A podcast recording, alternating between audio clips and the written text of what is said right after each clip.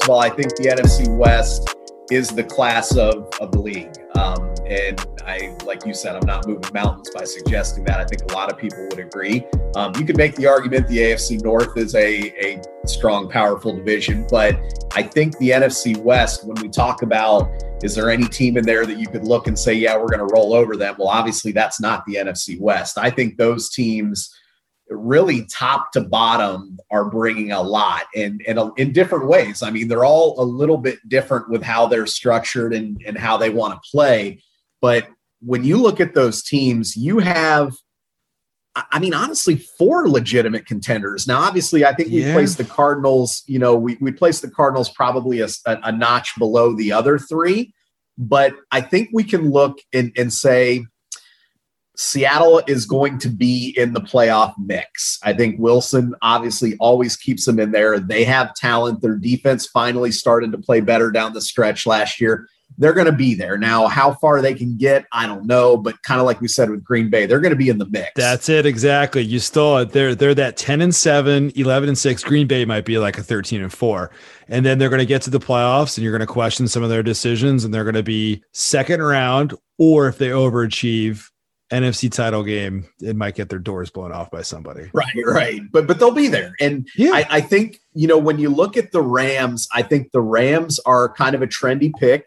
Um, obviously, with Matthew Stafford there, this team is supposed to be elevated, but we like this defense. I think we can all agree this defense um, they've really put together, and it's not just Aaron Donald and Jalen Ramsey. Obviously, they headline. I think you have two of the top ten players in the league right there. It's true. They've added young speed the last two years, you know, to that defense, and that defense can carry them. But I don't even know that they're going to have to now. The Cam Akers injury, I think, hurts them. Obviously, that that takes away some depth. But you know, they believe in Darrell Henderson. He actually, speaking of grading out highly, he was one of the highest rated running backs last year for whatever that's worth. Yeah. But I think he can step in and be effective there. Um, you know, at least enough to give them a credible running game. Is he going to be uh, you know, leading the league in rushing, probably not, but I think he's credible. I think Stafford is going to elevate guys like Robert Woods and Cooper Kupp. Um, I think that when you look at that team, they're kind of going Super Bowl or bust. I mean, when you bring a guy like Stafford in and you make a trade like that, you're basically saying we we got a two year window here. We're going to take a crack at it. And I like what they have, and I think McVay's the guy to get it done. So we talked about Seattle being in the mix the Rams are going to be in the mix. And I'll tell you, the only reason that I haven't been higher on the Rams is because they're such a trendy public play. And, yes. I, you know, it, Ram- it scares reminds me of the Browns. Yes, yes, that's exactly what it reminds me of as well. It scares the daylights out of me when everybody's like, "Oh, get on the Rams," you know. And Stafford's think, there, yeah, yeah, yeah. Awesome and defense. Yeah. I want to see that team play. I think they can be a really good team. Could this team win the Super Bowl? I think they can. Will will they get into that mold? I don't know. You know, again, we're adding in a new quarterback. We're we're changing things around. You know, we'll see. So you got those two, and then you move over to San Francisco, and I think San Francisco is really the wild card here for a couple of reasons. Number one, I, I'm a little surprised at how quickly the books adjusted to San Francisco. And what yeah. I mean by that is they're favored on FanDuel right now to win the division at plus 185. That's what I mean. That's that's crazy. It, this team was horrible last year, and of course we know they were horrible because every injuries. player was. Yeah, sure, yeah, yeah. We, we, I get it. We get it. But really, you know, same thing as the Rams. This team can go far. I mean, we saw them go to the Super Bowl two years ago, and when Fourth you look at it, I mean, you could you could argue that this team's even better than that team. So, I mean, I think that they have potential what scares me about them is is the quarterback position. I mean, yeah. what's going to happen with that quarterback dynamic there? Can the defense carry this team? You know, are, are, they creative enough on offense to run the ball and trick plays and all the other kind of gimmicks and gadgets that they do? I like this team. I think that if they do get quarter quarterback play. I think that they are a legitimate Super Bowl contender. Again, the only thing that scares me away from them is the fact that the books adjusted so quickly to them. I was hoping to get value on San Francisco. Unfortunately, it's just not there. That's gone. Yeah, I'm I'm not a huge uh, Jimmy G guy. I think that I mean, look, he had a fourth quarter, not he, his team, and he was quarterbacking the team that had a fourth quarter lead in the Super Bowl. Did they ultimately win? No, they did not win that game. Kyle Shanahan and Jimmy G went down. I find it um, interesting, for lack of a better word, that San Francisco, they're plus 190 tied for division win uh, at DraftKings along with the Rams, but favored at FanDuel plus 185. It's not a big difference. I thought that was interesting. I don't know if I expect that defense to be as good as it was two years ago. I don't think it's that easy to be as good as you were two years ago. Their over unders 10 and a half. I don't have any lean on that one. I think it's a big time wait and see. I don't really have any clear cut besides Rams at 10 and a half. I like that. Like, I think that they should go 11 and six. But as I'm sitting here and thinking about it, I think that one of the takeaways of the first month of the season that we might be standing back and saying, hey, Stafford's turning the ball over a little bit more than he should. And and that's something that he dealt with in Detroit. He's got a gun, he's got an arm. Like he could definitely be if everything aligns and he has the coach there, he could be in the MVP conversation. Sure, I could definitely see that. But I could also see and maybe more so, I could see hey, Stafford's turnovers are hurting the Rams. They're definitely hurting the Rams. They're, they're struggling right now at 4 and 3. I could definitely see that happening he's got a coach that'll put him in the right positions, I believe, because he put Jared Goff in the right positions, right? But we know that Stafford just gun it, wing it. So wide open. And then the Arizona Cardinals, six to one. I'm not going to say that this is the NFC East where you bet on the underdog. Like, I think that the other teams here, especially the Niners and the Rams, are in a class that's different than the Cardinals. The Seahawks are are good, and I think they're better than the Cardinals but I'm not going to say I bet the Cardinals at six to one. I'm not a big Kliff guy. I think that Kliff could easily be done at the end of this year, but they got that air raid offense. They're trying to patch up that defense. Would it shock me if they went 10 and 7? No, but I don't think that wins the division. It's wide open, but I think that my biggest takeaway is I'm curious if the turnovers are going to come with Stafford from Detroit. And do you think that's that's a concern or not really because his coach is just a lot better than what they had in Detroit for a decade and a half now? well, I, I, think it is a little bit of a wait and see. I mean, we we don't fully know. Um, again, I think the one thing that Stafford has in LA that he didn't have in Detroit is he has a defense to lean on. So he doesn't necessarily have to sling it around. Have to sling it 40 um, yards as he's down yeah, by 15 in the fourth. Good point. Yeah, but I, I think the interesting thing about Arizona when you mention them is I think they're obviously the wild card. I do think they're the fourth best team in the division, but they are, I think they're a good football team because, again, if I'm looking and saying, do I want to play Arizona? Absolutely not. Now, Mm-mm. does that mean they're going to compete in the division? Maybe not. But when we look at things like win totals or even the division winner, I think we have to factor in the Cardinals in this do the Cardinals come out and split with a team like the Rams and the Seahawks and the Niners?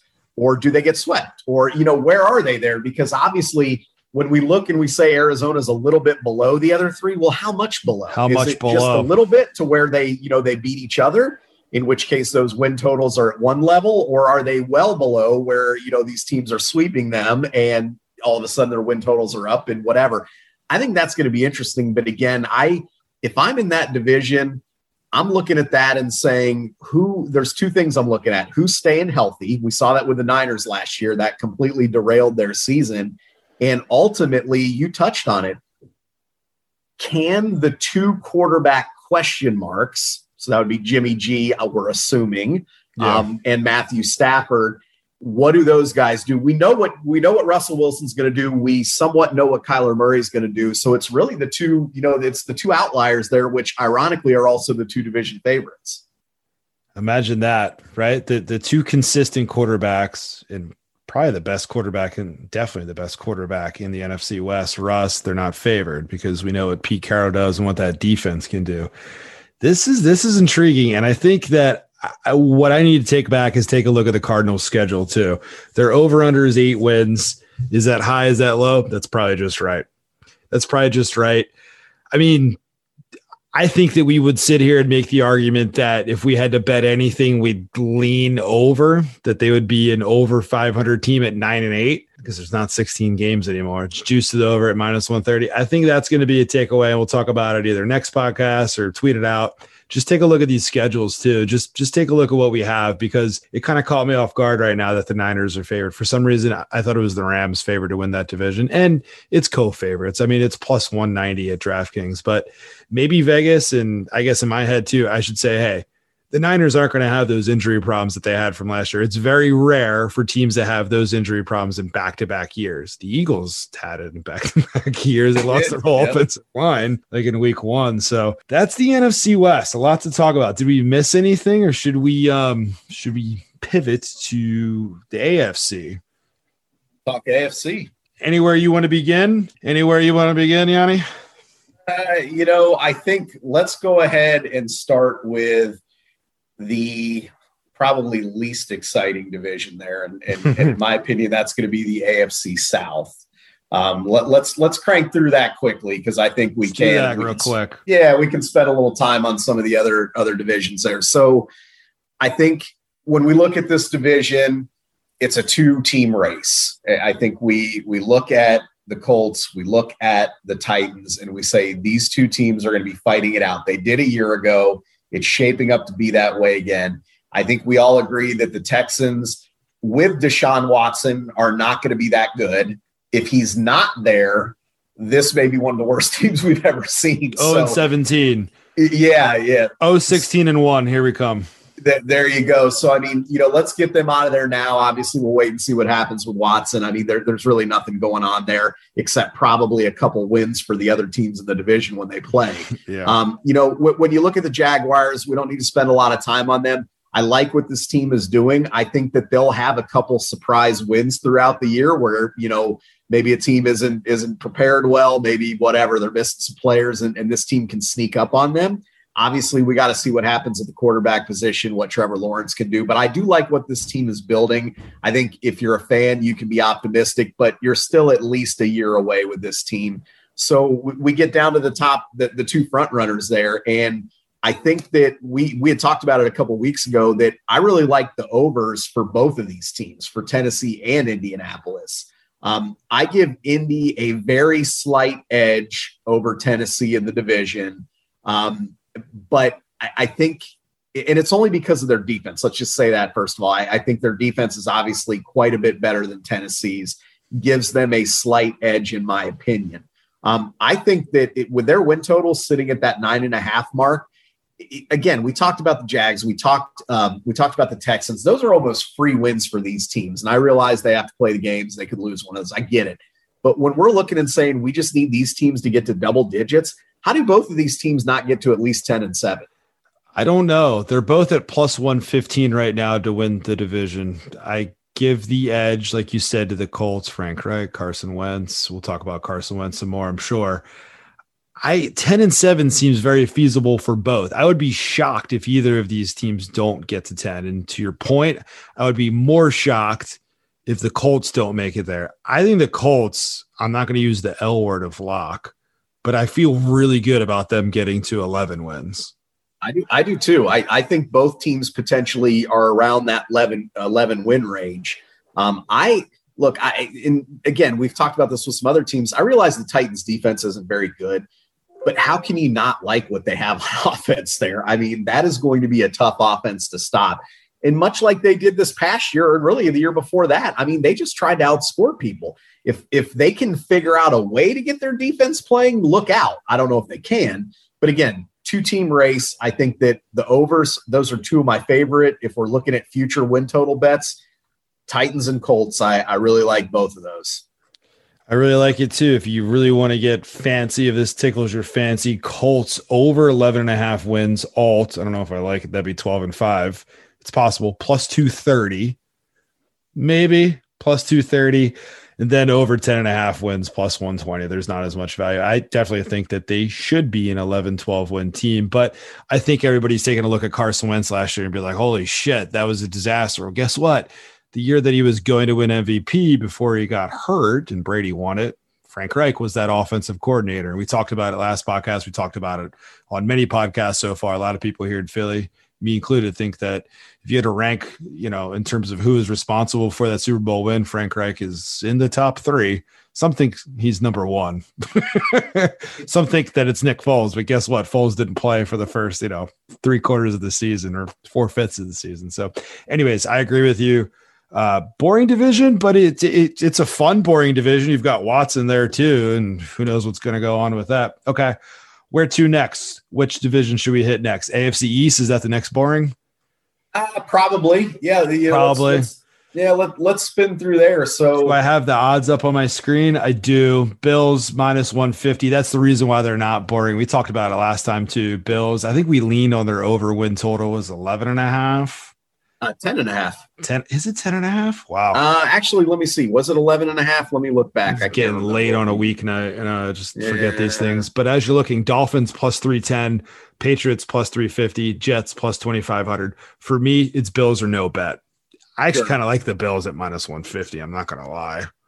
So over 10 and a half, but juiced heavily minus 150. So, um, you know, there might be some spots where it's 11 flat yeah, I, I think your better bet there is to bet them to win the division. Um, I agree with you. Yeah, on that. Or I, actually, to be honest, I don't know if that is a better bet. We'd probably have to really work through that to to figure out which might be a little better value. But I, I think, look, they're the I think the new class of that division. I think they they overtook New England, and obviously they have almost their entire roster back from a year ago um, with a, a quarterback who obviously took tremendous leaps last year, and I think proved that he knows how to play this game. Now he's you know he looks ready to go. So I think that when you look at minus 150, that's not horrible odds based on the likelihood of them winning the division. However, yeah, who threatens like, them? When you look at who threatens this team, um, I think let's eliminate the Jets right off the bat. The Jets are not going to be a good football team. Obviously, they're hoping they have their quarterback in the future, but they're even way further behind than where the Jaguars are when we talked about them. So, you know, the Jets are, are basically a non factor. I mean, you know, they'll come out and, and win a few games here and there, but whatever. You look at the other two, two teams in the division, and I think most people would tell you Miami threatens them because Miami has a pretty good roster on paper when you look at it. They've got some nice pieces there. Um, and I think that, you know, when you look at their drafting of Jaylen Waddle there opposite DeVante Parker, uh, they've got good players on their defense, maybe not great outside of the secondary, um, which, by the way, we have to monitor the Xavier Howard situation there because he's saying he wants out of Miami, and obviously losing a, a true number one corner like that would not be good for that defense. But and I feel like that always happens in Miami. You've got these cornerbacks and wide receivers, just players that want out, and they have like a solid team, a team that could threaten with like double digit win total, and they just want out. But that's neither here nor there. Yeah, and I, you know, I think when it comes down to it, and it, you know, again, I think most people think Miami's going to be the threat to Buffalo in that division, and and I think Miami could be a very good team. Again, what do we get from Tua at the quarterback position?